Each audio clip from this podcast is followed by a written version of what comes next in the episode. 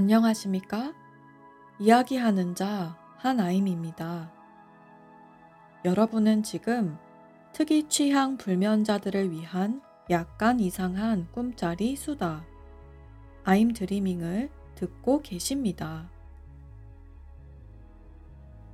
지난 에피소드에서 세스 고딘님을 잠시 언급했었습니다.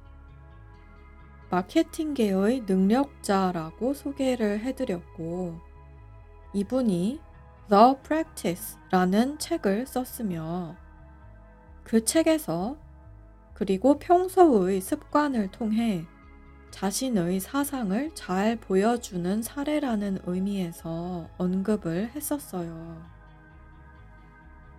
이분이 블로그를 매일 하신 지 10년이 넘었거든요. 그 블로깅을 뭔가 다른 목적을 갖고 하는 게 아니라 그저 블로그를 매일 하는 것 그 자체를 목적으로 the practice, 즉 매일의 행함의 일부로서 그렇게나 오랜 시간 동안 지속해 왔다. 어, 이분이 이런 말을 했다고도 언급했습니다.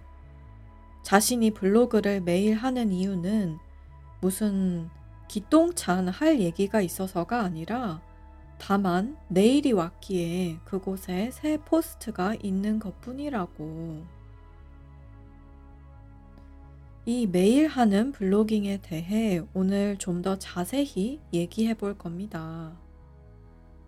왜냐하면 이번 시즌의 대주제가 시작 툴키트이며 하나임이 시작에 대한 여러 소주제들, 그러니까 마음가짐이라든지 신체 관리라든지를 다루는 이유는 어, 구조 조정 때문이라고 했잖아요.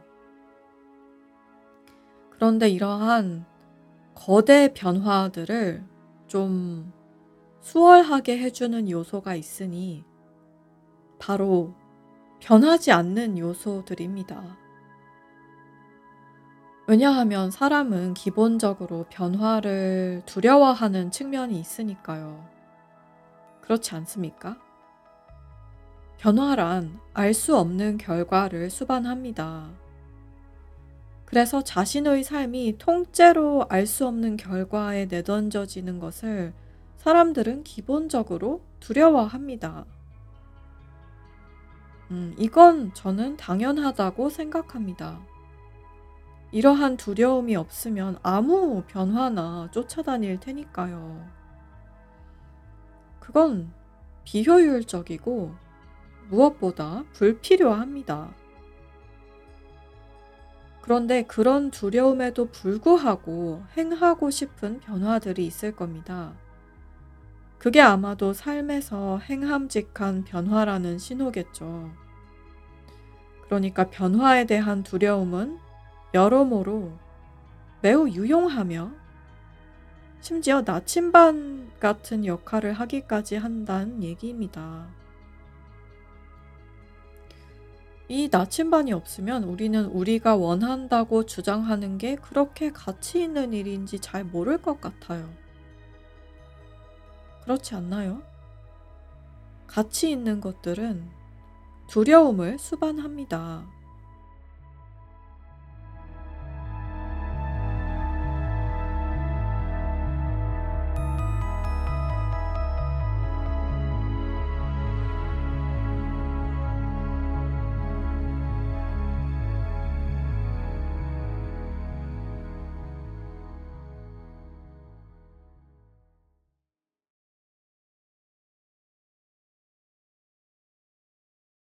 예를 들어 아름다움이라는 개념 말입니다. 저는 아름다움에 파괴성이 곁들여져 있다고 생각하거든요. 그냥 예쁘장한 걸 갖고는 일반적으로 아름답다고 하지 않습니다. 어, 그냥 좀 귀여운 걸 갖고는 아름답다고 하지 않아요. 아름다움은 그게 너무 아름다워서 파멸에 이를 수도 있어서 아름다운 겁니다. 뭔가 위험성, 리스크, 나 자신의 파괴가 가능해야 즉 어 실제로 위험하거나 리스크거나 파괴되진 않더라도 그 잠재성이 있어야 아름답다고 하는 것 같아요. 굉장히 수려한 사람을 보면 막 심장이 두근두근 하잖아요. 거기에는 그 사람이 보기 좋아서 단순히 기분이 좋은 것뿐만 아니라 잘 관찰해 보면 복합적인 감정이 있을 겁니다. 특히나 파괴적인 요소들이 몇 가지만 나열해 보자면 저 사람보다 나는 모자란다는 자괴감. 다 어 다만 저 사람을 봄으로 해서 이렇게나 기분이 좋아지는 나 자신의 단순함에 대한 무의식적 혹은 의식적 비판. 어 '내가 저 사람을 보고 저렇게 좋아하는데 저 사람이 나를 개무시한다면 내가 느낄 모멸감.' 어 뭐 이런 것들에 대한 상상이 내재되었을 수도 있고요. 박물관에 가서 위대한 그림을 보고 아름답다고 할 때도 그냥 얕게 기분이 좋아서 아름답다고 하는 게 아니란 말이죠. 음. 저 작품을 그린 화가가 수십 년 쏟았을 인내의 수련 시간에 대한 고찰. 그 화가는 죽었으나 작품은 남았으니 삶이 얼마나 부질없으면서도 부질 있는가에 대한 숙고. 또한 이제 이 작품을 뒤로 하고 박물관을 나가면 이런 아름다움은 잊고 다시 또 하루하루의 바쁜 일상 속에서 무덤덤한 것들에 둘러싸여 살아갈 나 자신에 대한 씁쓸함. 뭐 별의별 것들이 다 있단 말이죠. 아름다움이란 이런 뭔가 파괴성이 있어야 비로소 아름답다고 할 수 있다고 저는 생각합니다. 즉, 우리 안의 뭔가를 뒤흔들어서 위험에 빠뜨릴 수 있어야 아름답다고 봅니다. 그런데 우리 삶의 모든 가치 있는 것들이 이렇지 않느냐는 말입니다. 그래서 두려운 거예요. 그리고 또한 두렵다면 그것이 나침반이 아닌가. 두렵지 않은 변화는 과연 쫓을 가치가 있느냔 말이죠. 마치 파괴성을 내포하지 않은 겉면의 미가 아름다움이 될 수 없듯이. 아무튼 저는 이렇게 생각하기 때문에 두려움이 피해야 하는 것이며 나쁜 거라고 여기진 않는다. 그리고 두려움은 다양하니까 모든 두려움을 나침반 삼을 필요는 없지만 그 중 몇몇을 골라 그 방향으로 가야 하는 게 아닌가. 특히나 어떤 두려움을 고르면 좋을 것 같으냐 하면 자꾸만 떠오르는 두려움. 뭐냐 하면 어 아마 많은 사람들이 뱀을 두려워할 겁니다. 그것도 엄청 큰 구렁이. 독을 품은 구렁이. 이건 본능이죠. 뱀을 두려워하는 건.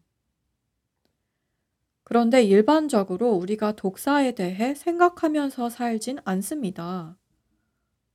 두려워하긴 하겠지만 그게 나침반으로서 작용할 만큼 독사에 대해 생각하면서 살 필요가 있는 환경에서 사는 사람은 어 그리 많지 않을 것 같아요. 일단 자연에 둘러싸여 있어야 할 테고 어 지구상 특정 지역에 있는 자연이어야 할 테니까요. 그래서 독사에 대한 두려움을 나침반 삼아 살기는 좀 비효과적입니다. 그러나 자꾸 떠오르는 두려움 있잖아요.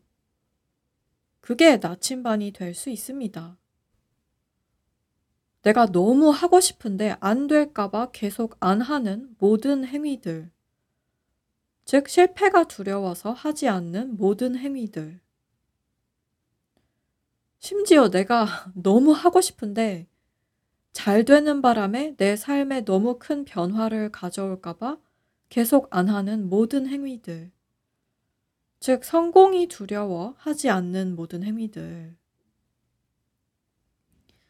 이를테면 오디션 응시, 이직, 취직, 개업, 사업 확장은 물론이고, 각종 창작, 어, 즉 글쓰기, 노래하기, 춤추기 등등등. 이런 두려움은 왜 계속 우리 곁에 머무느냐 하면 우리가 아니까 그렇습니다. 내가 두려움만 잘 길들이면 어떻게 시작해 볼 수 있는 행위인데 내가 안 하고 있다는 것. 그리고 안 하니까 계속 두려운 상태로 남는 거예요. 만약 독사를 맞닥뜨리면 두렵다 하더라도 독사를 죽이든 쫓아내든 피하든 하기 위해 더는 두려움 자체에 집중하지 못하게 될 겁니다. 독사가 아닌 우리가 살면서 두려워하는 다른 것들도 비슷합니다. 일단 시작하면 그게 두려운 와중에도 두려움에 집중하지 못할걸요? 음, 약간의 훈련은 필요하겠지만, 이를테면 노래를 하는 와중에 노래에 대한 두려움에만 집중할 순 없다는 뜻입니다. 노래를 일단 시작을 하면 두려움이 있을 순 있지만 노래하는 거에도 신경을 써야 하기 때문에 두려움에 대한 집중이 분산될 수밖에 없습니다. 그리고 그게 점점 익숙해지면서 두려움을 길들이고 노래를 할 수 있게 되겠죠. 아무튼 그런데 거기까지 가기까지가 쉽지만은 않을 수도 있잖아요. 이때 정말 유용한 게 매일 하는 행위라는 겁니다. 변화하지 않는 것. 내가 언제나 늘 유지해온 것.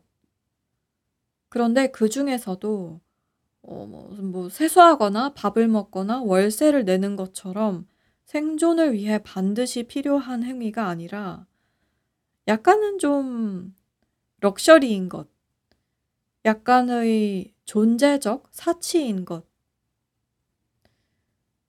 그 중에서도 하나님이 이번 에피소드에서 추천해드릴 존재적 사치는 매일 하는 블로깅이라 이 말입니다.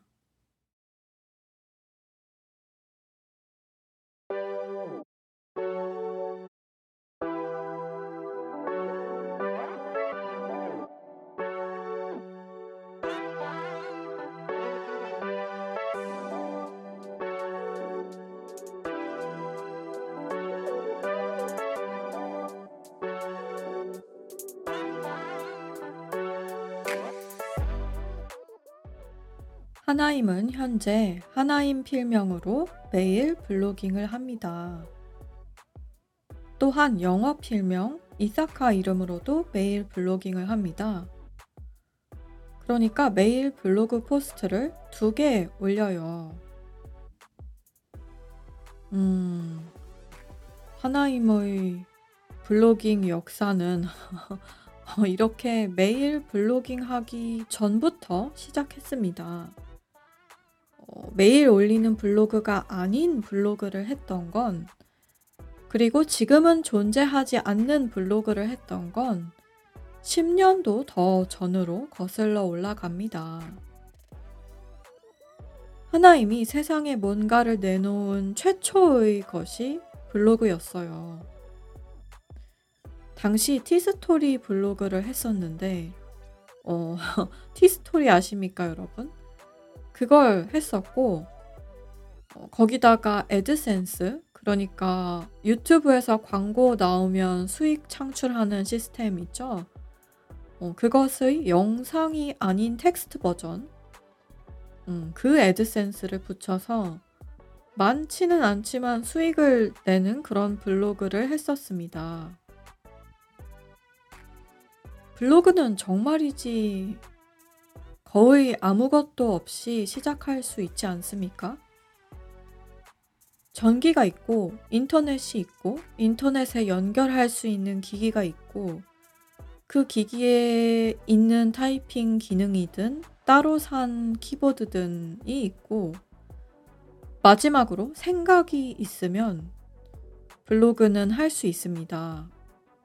누구나 어디 살든 심지어 영상이나 음악보다 데이터도 안 들어요. 문자는 가장 저렴한 정보 형태입니다. 지금까지도. 영상 하나 업로드하고 다운로드 하려면 인터넷 안 터지는 데서는 엄청 오래 걸리잖아요.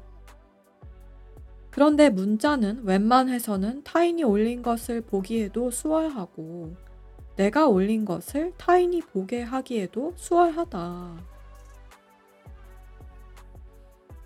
그 당시에 블로그를 시작했던 이유는 정확히는 기억이 안 납니다. 아마 그냥 뭐, 뭐라도 하고 싶어서 했었던 거겠죠? 어, 그런데 그렇게 오래 하진 않았었어요. 어, 1년? 2년쯤 했나? 어, 그때는 제가 글을 써야겠다고 생각하기도 전입니다. 어, 그러니까 글씨야 저도 많은 다른 사람들처럼 초등학교 입학하기 전부터 읽고 썼는데 글을 써야겠다는 결심은 그거랑 별개로 했거든요. 2012년 4월 4일 이날 그냥 어느 날 갑자기 글을 써야겠다고 생각했는데 이 최초의 티스토리 블로그는 그것보다 더 전에 존재했었어요. 어, 그리고 그로부터 10년 이상이 지난 어, 2022년 여름쯤에 하나임과 그녀의 다른 필명 이사카는 다시 한번 블로그를 시작하게 됩니다. 그리고 그 블로그는 지금까지 유지되고 있습니다. 음, 처음에는 매일 하지 않았어요. 자주 올리긴 했는데 매일이라는 규칙은 없었고요. 늦여름인가 가을부터 매일 하기 시작했습니다. 이번에 블로그를 시작한 이유는 좀 더 분명했어요. 일단 뭔가 분출구가 필요했습니다. 왜냐하면 살면서 하는 모든 생각이 다 책이나 팟캐스트에 적합하진 않으니까요. 그런데 살면서 하는 대부분의 생각을 세상에 내놓지 않을 이유도 또 없습니다.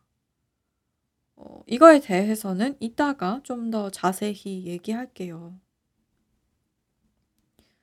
일단은 블로그를 시작한 두 번째 이유는 중앙화 시스템들이 아닌 곳에서 온라인 집을 구축하기 위해서였습니다.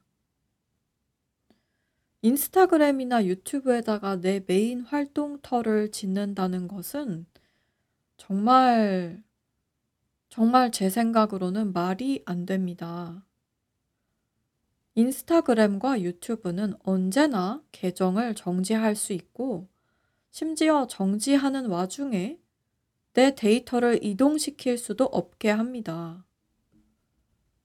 정지되면 그냥 정지되는 거예요.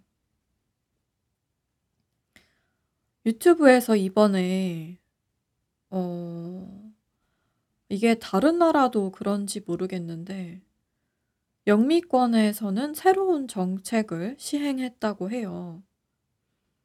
무슨 정책이냐면 영상의 최초 15초에 욕설이 들어가면 해당 영상을 수익화를 못하게 하는 정책이래요. 그런데 이게 너무 어이가 없는 게 유튜버 당사자가 수익화를 못하는 것 뿐이지 광고는 그대로 붙인다는 거야. 어, 그러니까 유튜버 네가 욕을 해도 네 구독자들이 짜증나는 광고는 그대로 봐야 하는데 다만 너한테 돈이 안 간다.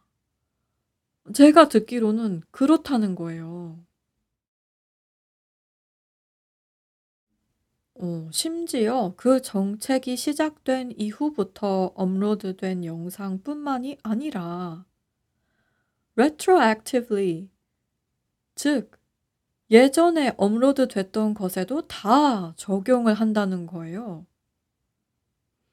그런데 심지어 또 뭐다? 유튜브 얘네 시스템이 그걸 제대로 잘 잡지도 못해. 그래서 초반 15 초에 여기에 안 들어가도 수익화가 취소되는 사례들이 있더라고요. 어 그러한 영상들이 유튜브의 이러한 새로운 정책을 욕하는 영상이었을 경우 유튜버들은 또 어떻습니까? 어 바로 sarcastic한 후속 영상 올려야죠. 욕 하나도 안 하고 겁나 친절하게 유튜브를 돌려가는 영상. 어 이게 어 여러분 여기에 모든 생업이 걸려 있다고 상상해 보세요. 음 유튜브를 쓰지 않으면 완전히 망하는 상상. 그러니까 어 중앙화된 툴을 쓰는 건 당연히 괜찮아요. 유튜브가 잘 나가는 지금 시대에 유튜브 쓰면 좋고 인스타그램 음 쓰면 좋습니다. 그런데 유튜브가 인터넷인 게 아니에요. 인스타그램이 인터넷인 것도 아니고요. 페이스북, 레딧, 틱톡, 기타 등등 어 하여간에 이런 개별적인 기업들은 인터넷이 아닙니다. 인터넷은 그 밖에도 있어요. 다만 중앙화가 안 되어 있으니 내가 가만히 앉아서 추천에 뜨는 것만 클릭하고 있을 일이 없는 겁니다.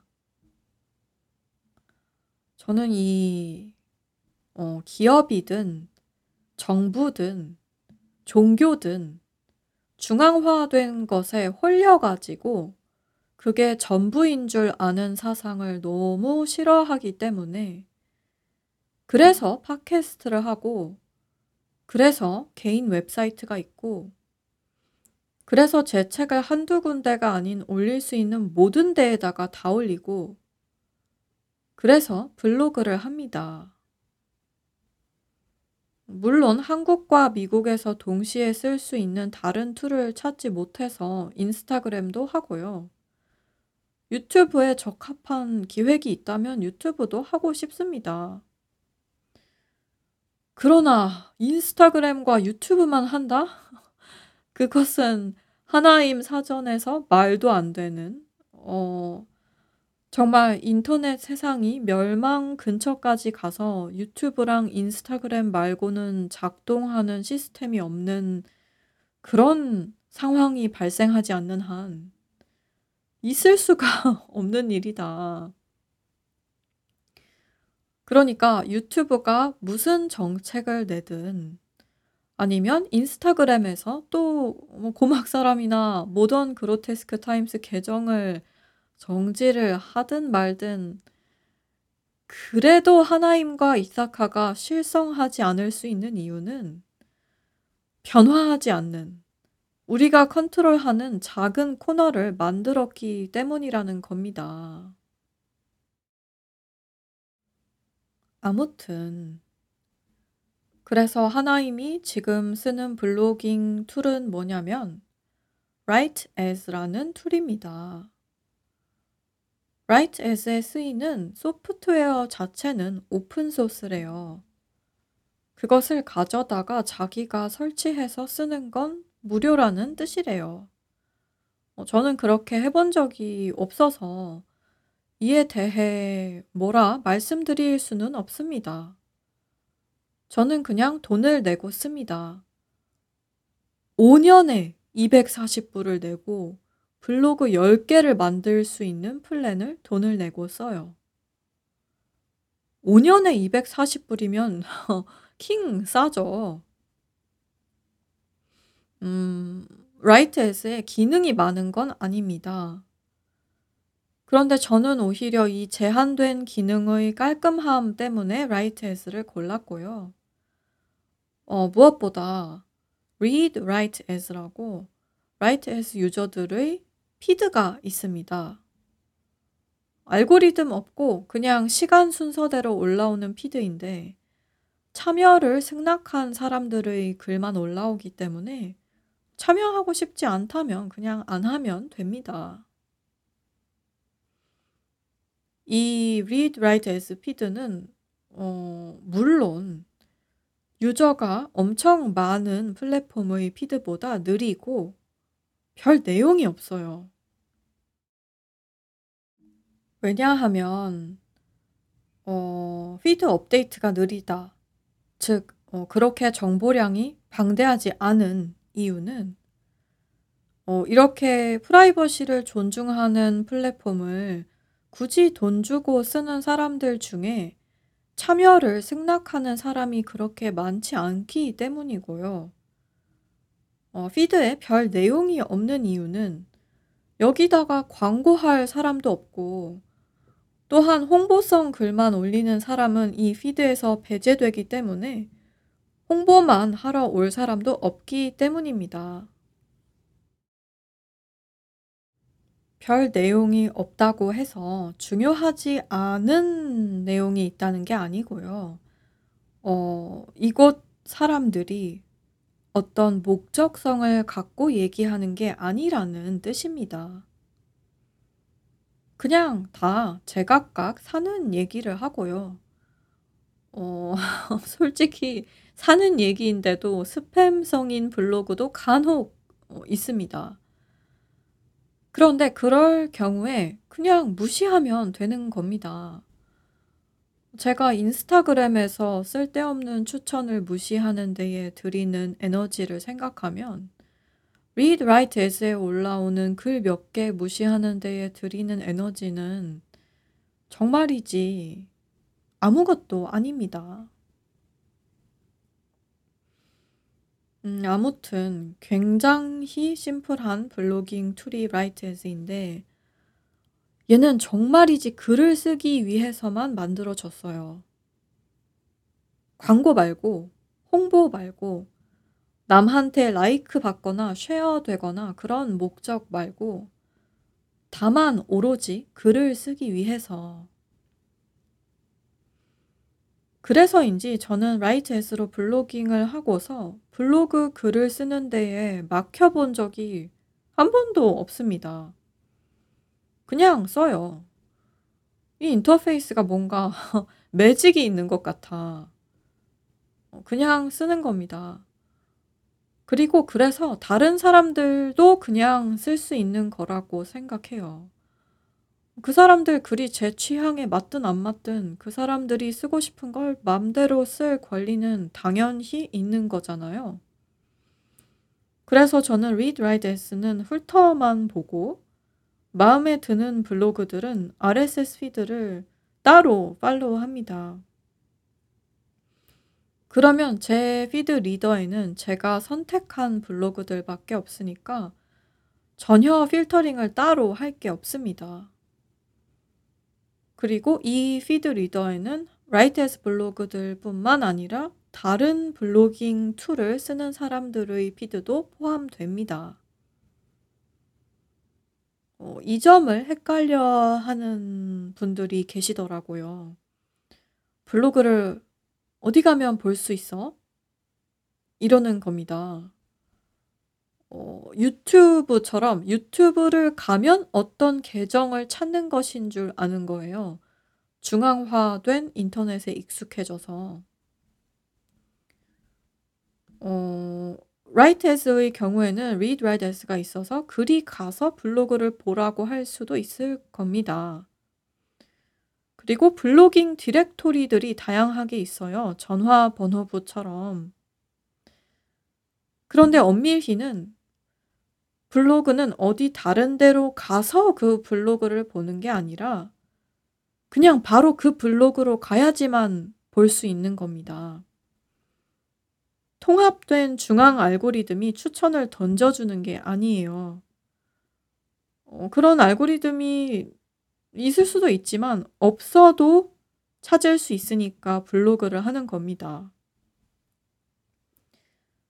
어, 인스타그램 계정 없이 인스타그램에 누가 올린 거 보려고 하면 인스타그램이 계속 notification 띄우죠.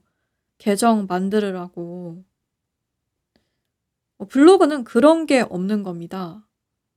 누가 관리해 주는 게 없어요.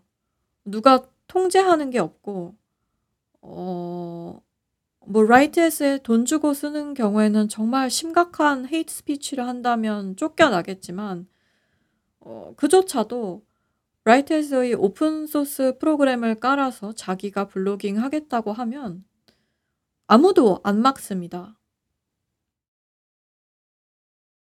알고리즘이나 중앙화된 어떤 관리자가 없는 경우에는 풍경이 다 평평해요. 중앙에 거대한 산이 없습니다. 누가 위에서 뭘 뿌려주지 않고 밑에서 누가 위로 뭘 나르지도 않습니다. 제가 링크를 찬양하는 이유 중 하나가 이겁니다. 링크는 모두가 똑같게 평등하게 주고받을 수 있는 뭐랄까 투표 같은 거랄까? 그래서 블로그는 뭐 바이럴 돼 가지고 어, 떡상하고 그럴 확률이 매우 적습니다. 물론 블로그를 누가 트위터나 어디 다른 데에서 mention을 하면 트위터 알고리즘을 통해 viral이 될 수는 있겠지만 블로그 자체는 그냥 블로그가 있잖아요, 혼자서. 그러면 영원토록 평생 아무도 그 블로그의 존재 자체를 모를 수도 있어요. 마치 벌판에 홀로 서 있는 오두막처럼. 그런데 홀로 서 있는 오두막도 괜찮지 않느냐는 말이죠, 경우에 따라서. 어, 왜 누가 꼭 봐야 하느냐 말입니다. 뭐, 봐주면 좋은데, 좋고 고마운데, 어, 꼭 시그니엘 탑층에 살아야 하냐, 이 말입니다. 어, 이러한 이유로 Write as 같은 분위기를 별로 안 좋아하실 분들도 계실 겁니다. 어, 그런데 사실 이 에피소드는 Write as나 어, 기타 중앙화되지 않은 매체들에 대한 건 아니기 때문에 어, 한아임이 쓰는 blogging tool 얘기는 여기까지만 하고 blogging 그 자체에 대해 더 얘기해 보겠습니다. 특히나 매일 하는 blogging.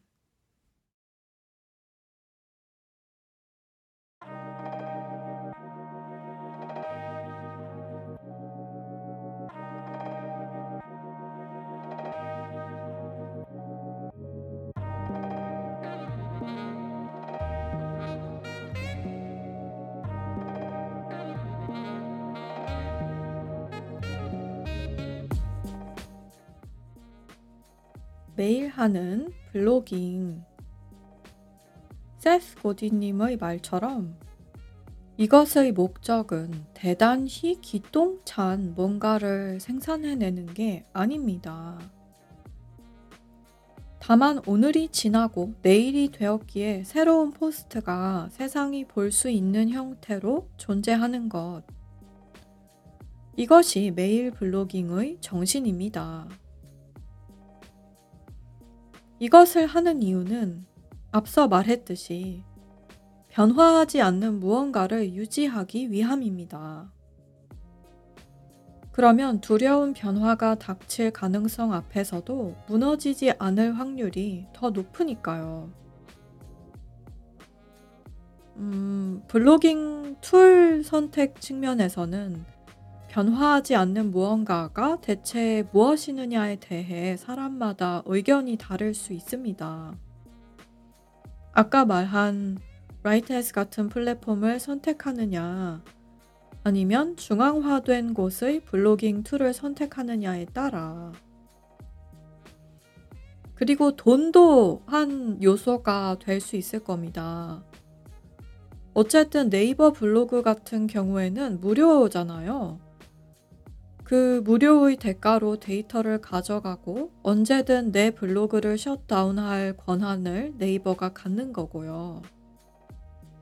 거래입니다. 그러니까. 내가 무엇을 거래할지 결정하면 돼요. blogging tool을 선택할 때는. 그런데 매일 쓴다는 측면에서는 그 어떤 blogging tool을 써도 정신이 같습니다. 이 정신은 나 자신을 filtering하고 판단하는 게 아니라 그저 매일 행하는 겁니다. 자주 인용되는 사례가 하나 있습니다. 도자기 수업을 진행하는 교사가 학생들을 두 그룹으로 나누었다고 합니다. 한 그룹은 오로지 도자기 작업의 양으로 점수를 받을 것이고, 다른 한 그룹은 오로지 도자기 작업의 질로 점수를 받을 거라고. 학기가 끝나고 점수를 매길 때가 되자 결과가 어땠을까요? 가장 질이 좋은 도자기들은 전부 양으로 점수가 매겨진 그룹에서 나왔다고 합니다. 그러니까 질을 따지면서 도자기를 만든 사람들은 질도 별로고 양도 별로였는데 양을 따지면서 도자기를 만든 사람들은 양도 많았는데 심지어 질도 좋을 확률이 높았다고요. 이게 매일 블로깅을 하는 가장 실리적인 이유일 겁니다. 어, 실제로 얻는 게 있어요. 음, 간혹 가다가 누군가가 자신의 모든 것을 내놓는 것을 보고 그걸 배설이라고 표현하는 경우가 있어요. 저는 이 표현이 정말 미스터리합니다. 심지어 어떤 때는 자신이 내놓는 것을 보고 배설이라고 하는 경우도 있습니다. 그런데 너무 미스터리한 거예요, 저는. 대개는 뭘 많이 하면, 즉, 어, 많다는 그 모호한 기준에 들어맞게끔 뭘 많이 하면, 그걸 배설이라고 부르는 경우가 있는 거더라고요. 그러니까 이것은 마치 많이 안 하고 적게 하면 배설이 아닐 거라고 암시하는 것 같잖아요. 그런데 여기서 제가 느끼는 미스터리가 시작됩니다. 아니, 그래. 만약 누군가가 세상에 내놓는 게 똥이라고 쳐봅시다. 그러면 그 똥은 많이 싸서 똥입니까? 아닐 건데 말이죠. 적게 싸면 똥이 똥이 아니게 되나요? 반대의 경우에도 미스터리입니다. 똥의 반대가 금이라고 쳐봅시다. 그러면 뭔가를 적게 하면 그것은 저절로 금이 되나요? 제일 궁금한 건 이겁니다. 뭔가를 많이 하는 행위를 배설한다고 표현하는 사람들은 그러면 그런 자신의 표현이 배설이 아니라고 생각할까? 그것이 똥이 아니라고 생각할까? 심지어 금이라고 생각할까? 황금. 이거 엄청난 자신감인데, 자기가 내놓는 게 금이라서 내놓는다는 확신을 갖는다는 게 아니 뭐 그렇게까지는 아니더라도 적어도 똥이 아니니까 내놓는다고 확신을 갖는다는 거잖아요. 자신이 그것을 판단할 능력을 갖고 있다고 여기는 거죠. 이 자신감은 어디서 나올까? 어, 저는 좀 궁금한데 많이 궁금하진 않아요. 어, 왜냐면요. 어, 그 사람이 제가 하는 걸 똥이라고 생각하든 금이라고 생각하든 솔직히 관심이 없기 때문입니다. 어, 저는 제가 하는 무언가가 똥이든 금이든 그것을 많거나 적게 한다고 해서 그것이 연금술을 통해 변화하지 않을 거라고 생각하는 쪽이거든요. 만약 제가 하는 게 구리다면 그걸 덜 한다고 덜 구려지거나 더 탁월해지지 않을 것이며 만약 제가 하는 게 탁월하다면 그걸 더 한다고 더 구려지거나 덜 탁월해지지 않는다고 여긴단 말입니다. 어, 음. 이건 좀 덜 분명하지만 결은 비슷한 예시라서 말씀드립니다. 제가 팔로우하는 딘 웨슬리 스미스라는 할아버지 작가님이 계십니다. 어, 할아버지 70 몇 세이신데 미국에서 traditional publishing밖에 없을 때부터 지금의 indie publishing이 꽃피우기까지 수십 년을 글을 쓰고 출판을 하신 분입니다. 이분이 동료 작가들 썰을 얘기할 때가 있는데 그 얘기들 중 하나였어요. 이분이 그러십니다. "어떤 이야기를 쓸까를 두고 몇 달을 고민하는 작가들이 있다. 그런데 그걸 두고 딘 본인이나 오래 활동한 작가 즉 어 그냥 수십 년 전에 책 한 권 냈는데 그 책이 하나 유명한 작가 말고 어제도 썼고 오늘도 쓰고 내일도 쓸 예정인 활동하는 작가들은 다 뭐라고 하는지 아냐고. 뭐라고 하냐면 그거 고민할 시간에 그 얘기도 쓰고 다른 얘기도 써. 이게 매일 행하는 자는 이게 정답일 수밖에 없습니다. 뭘 고민을 해요. 이것도 쓰고 저것도 쓰면 되지. 어, 딘이 말을 상당히 고지고대로 하는 편이고, 저는 그래서 딘을 좋아하는데, 어, 이분이 이메일 답장도 잘 해주시고 굉장히 친절해요.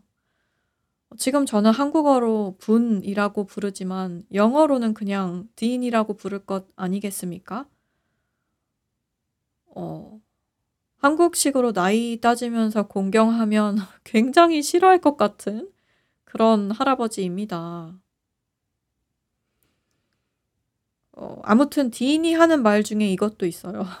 어떤 식이냐면 네가 어린 작가이면 작가일수록 그러니까 나이가 어린 게 아니라 경험이 어린 작가이면 작가일수록 뭔데 네가 좋은 글감 안 좋은 글감을 아냐고. 그것도 써 봐야 아는 거지. 그런데 안 쓰면 평생 모른다. 이게 어느 정도 양을 채우고 나면 질을 따질 때가 될지도 모르겠습니다. 저도 이건 잘 모르겠어요. 그런데 양도 안 채우고 질 따지면 질 절대 못 높입니다. 이것은 마치 시험 공부를 안 한 학생이 시험 보는 동안에 곰곰이 생각하기만 하면 시험을 잘 볼 거라고 생각하는 것과 비슷합니다. 바이올린 연습 10시간 한 사람이 바이올린을 잘하는 것에 대해 고심만 하면 바이올린 잘하게 될 줄 아는 거랑 같아요. 그런데 더 중요하게는 어 우리가 모두 글을 잘 쓰는 게 목적은 아니지 않습니까? 그렇지만 그런데도 불구하고 즉 어 글 자체의 양이나 질을 올리는 게 목적은 아닌데도 불구하고 블로깅을 매일 하는 행위는 삶에 도움이 될 수 있습니다. 어, 돈도 비교적 안 들고 자리도 비교적 안 차지하고 시간도 비교적 안 드는 이 행위가 삶에 도움이 되는 이유는 엄밀히 말하면 양을 채우면 질이 좋아진다 라는 어떤 목적성이 아니라 우리가 그 행위 자체에 집중할 수 있기 때문입니다. 블로깅에서 이렇게 함으로써 우리는 삶의 다른 분야에서도 이러한 정신을 추구할 수 있게 되는 겁니다.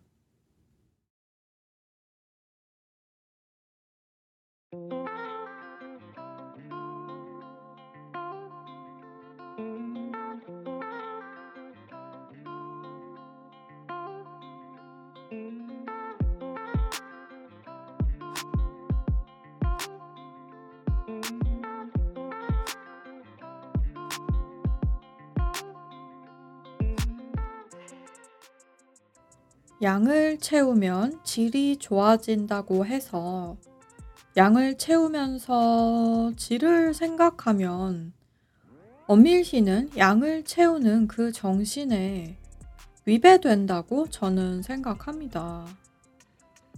양을 채우는 척 하면서 사실은 질을 채우는 거죠. 그런데 어, 양을 채우면서도 양을 채우는 걸 생각조차 안 하면 그 덫에서 벗어날 수 있습니다.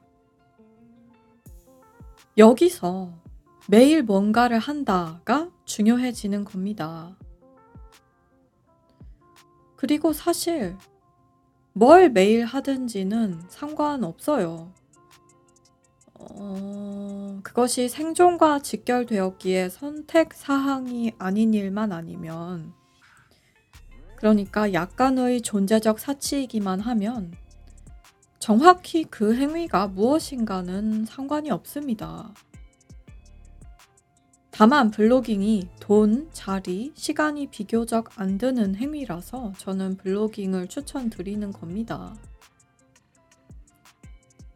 글을 잘 쓰고 싶은 사람이 아니더라도 글만큼 돈, 자리, 시간이 안 드는 행위가 없으니까 어, 다른 것들은 예를 들어 내가 바이올린 하는 사람인데 바이올린 연습량을 채우려면 일단 소음을 내도 되는 연습 공간이 필요하고 그 공간이 어디 있느냐에 따라 밤에는 연습을 못 할 테니 연습 시간이 제한될 수도 있고 악기 자체는 닳지 않더라도 줄은 연습할수록 다르니까 그거 갈아야 하고 보호의 헤어도 갈아야 하고 뭐 기타 등등 들어가는 장비가 많습니다. 연습 장소까지 이동해서 가야 할 수도 있고 그러면 이동 시간, 차비 뭐 많아요. 미술은 더해요. 미술은 종이 들지, 물감 들지, 많이 그리면 그릴수록 그 작품을 보관할 공간이 필요하지. 어, 어마어마합니다.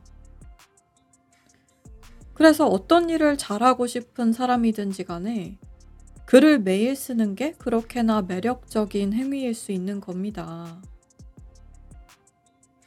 바이올린 하는 사람이면 바이올린 하는 것에 대해 쓰면 돼요. 미술 하는 사람이면 미술 하는 것에 대해 쓰면 돼요. 바이올린이나 미술을 하지 않는 사람들이 바이올린이나 미술을 이해하진 못해도 바이올린이나 미술을 하는 사람이 겪는 환희나 어려움의 결을 이해할 수는 있으니까요. 심지어 바이올린에 대해 쓰고 미술에 대해 쓰면서 바이올린과 미술을 더 잘해질 수도 있습니다. 이 경우에는 연습량도 안 채우면서 질만 추구하는 거랑 결이 다르죠. 연습을 다 하고서 혹은 연습할 여건이 안 될 때 글을 쓰는 겁니다.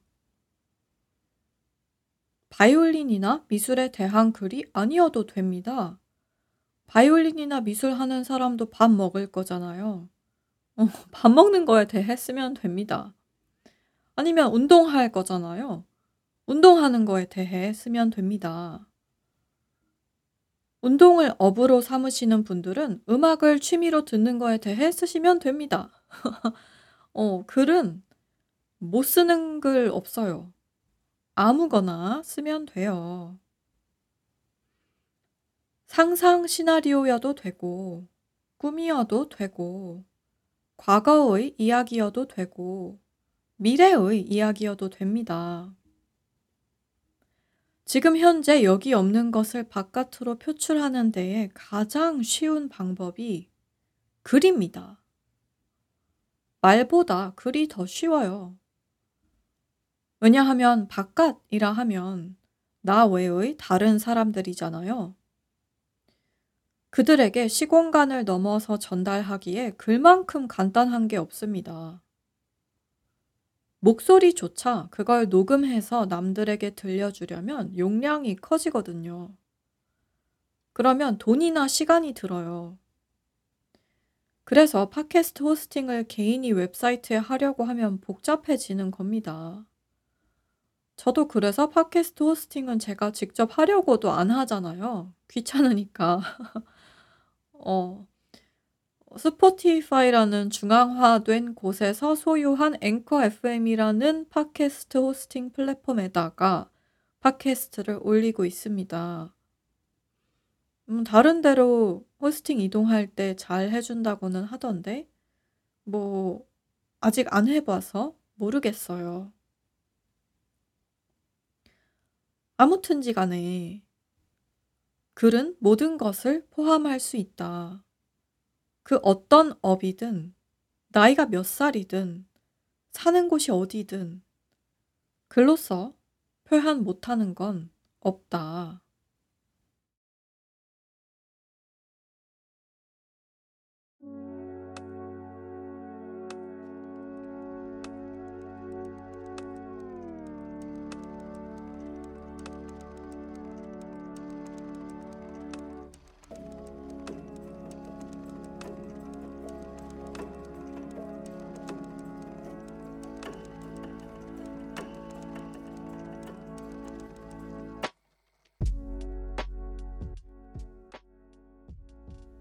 바깥이라는 개념에 대해 좀 더 얘기해 보겠습니다. 우리가 이렇게 생각할 수도 있잖아요. 그냥 아무거나 쓸 거면 일기를 쓰지 왜 굳이 블로그에다 올리냐. 아까 오두막도 괜찮다고 하지 않았냐. 아무도 있는지도 모르는 벌판의 오두막처럼 일기를 쓰면 되지 않냐. 그런데 이 점이 약간 어, 제가 이전 시즌에서 다뤘던 교집합이라는 개념과 맞닿아 있습니다. 음, 흔히 돌아다니는 말 중에 이런 말이 있잖아요. SNS는 시간 낭비다. 음, 어느 정도는 맞는 말입니다. 그냥 SNS에서 알고리즘이 시키는 대로 깔짝깔짝 추천물이나 클릭하고 앉아 있을 거면 시간 낭비 맞아요. 그런데 모두에게 해당되는 말은 아닙니다. 이 말 한 사람이 무슨 축구 감독이랬나? 정확히 기억이 안 나는데 축구 감독은 이렇게 생각할 수 있죠. 일단 요즘에 감독인 사람이면 뭐 40세는 넘었겠죠. 그리고 축구계에 오래 있었겠죠. 그리고 이 사람이 어렸을 시절에는 SNS라는 게 존재도 안 했겠죠. 그리고 요즘이라 하더라도 이 사람이 팬을 모으는 종류의 업에 있는 건 아니죠. 축구 선수가 아니잖아요. 축구 감독은 감독 고용해주는 사람들이랑만 통하면 되죠. 뭐, 수치가 말해주는 능력치도 있을 거고, 감독을 고용하는 사람들과의 관계도 있을 거고, 그래서 이 사람은 자기 상황에 맞게 이런 말을 했을 겁니다. 그런데 2023년 현재 많은 사람들이 이런 자리에 있지 않을 뿐더러 있고 싶지도 않을걸요? 어, 현재 많은 사람들은 평생 직장이라는 것의 존재를 믿지 않을 뿐더러 직장이 내게 좋은 건지 안 좋은 건지조차 확신을 못하고 있습니다. 설령 직장에 취직하려 한다고 해도 SNS 검사를 당하거나 자발적으로 SNS를 포트폴리오로 제공할 마당이에요. 음, 교집합을 얘기하면서 제가 어, 정확히 기억이 안 나는데 무슨 라면 얘기 이런 거 했을 거예요. 하나임은 진라, 진라면에 달걀 하나를 넣어서 먹는다. 그때도 제가 그랬어요. 이거에 별거 아닌 것 같냐고. 별거 아니라는 사람은 별거 아니라고 하겠죠. 그런데 진라면에 달걀 하나 넣어 드시는 분들은 지금 "어 나도 그러는데." 하셨을 거란 말입니다. 이런 별거 아닌 것들을 세상에 내놓아서 수백, 수천, 수만 배로 증폭시킬 수 있는데 소위 말하는 아무 내용이 없는 블로그 글이라고 해도 어떻게 혼자 쓰는 일기와 같을 수 있겠습니까? 뭐 세상 사람들이 알아주는 게 최고의 잣대는 아닙니다. 그런데 세상 사람들이 알아도 괜찮은 거면 내놓는 게 실리적으로도 이득이거니와 여러분 이거 굉장히 자유를 만끽할 수 있는 행위입니다. 블로그를 해보시면 아, 얼마나 아무도 여러분에게 관심이 없는지를 알 수 있습니다. 그리고 그건 좋은 거예요. 아까 말한 양과 질의 아이러니 측면에서도 그렇고, 그걸 떠나서 여러분이 하려는 일이 양이 많든 질이 좋든 그 행위를 계속 행하는 멘탈 관리에 좋습니다. 세상은 여러분에게, 저에게 디폴트로는 아무 관심이 없습니다. 어, 이건 좋은 거예요. 세상 사람들이 여러분이 뭐 하기만 하면 막 관심 가져봐요. 얼마나 귀찮아요. 그런데 기본적으로 세상은 관심이 없습니다. 그래서 여러분은 웬만하면 아무거나 마음대로 해도 됩니다. 이게 변화에 대한 두려움이란 것을 많은 부분 제거해 줍니다. 내가 생각하는 변화가 사실 그렇게 두려운 게 아닐 수도 있다는 걸 매일매일 무의식에 각인할 수 있어요. 그리고 또 그러다 블로그가 점점 팔로워가 생길 수도 있잖아요. 그러면 그 관심은 또 관심대로 좋은 겁니다. 아까 말한 진라면에 계란 하나 넣어 먹는 사람들이 모이는 거예요. 그러합니다. 네. 제가 블로그 두 개를 매일 하는 것을 언제까지 지속할지는 저도 잘 모르겠습니다. 살다 보면 무슨 다른 계기가 있을 수도 있고, 이번 구조 조정 끝나고 또 다른 구조 조정을 해야 할지도 모르니까요. 그렇지만 일단은 제가 구조 조정의 필요성을 깨닫기 몇 달 전에 블로그를 시작해 둬서 그것이 뭔가 꽤 든든하고 좋다는 점. 그리고 혹시 여러분도 삶에서 크고 작은 변화들이 생길 때를 대비해서 블로깅 같은 약간의 존재적 사치에 투자를 해둔다면 정신적으로 득이 되지 않을까 싶어서 이 에피소드를 해봤습니다. 심지어 신체적으로 득이 될 수도 있어요. 모든 것이 그렇듯 글도 몸으로 쓰는 거니까 습관적으로 타이핑을 하는 행위는 충분히 신체적 리듬을 만들어낼 수 있습니다. 그게 어떤 결과를 가져올지 모르는 변화 사이에서 굉장히 위안이 될 수도 있어요. 그러니 여러분, 2023년을 아직 새해라고 불러도 괜찮은 이때, 어, 아직 2월이 약간만 시작한 이때, 어떤 블로깅 플랫폼을 쓰시든 여러분에게 원하는 걸 주는 그 플랫폼에 가셔서 작은 사치를 누리는 걸 고려해 보셨으면 좋겠습니다. 그럼 아직 깨어 계신 분들도 잠드신 분들도 좋은 꿈 꾸시길 바랍니다. 지금까지 하나임이었습니다.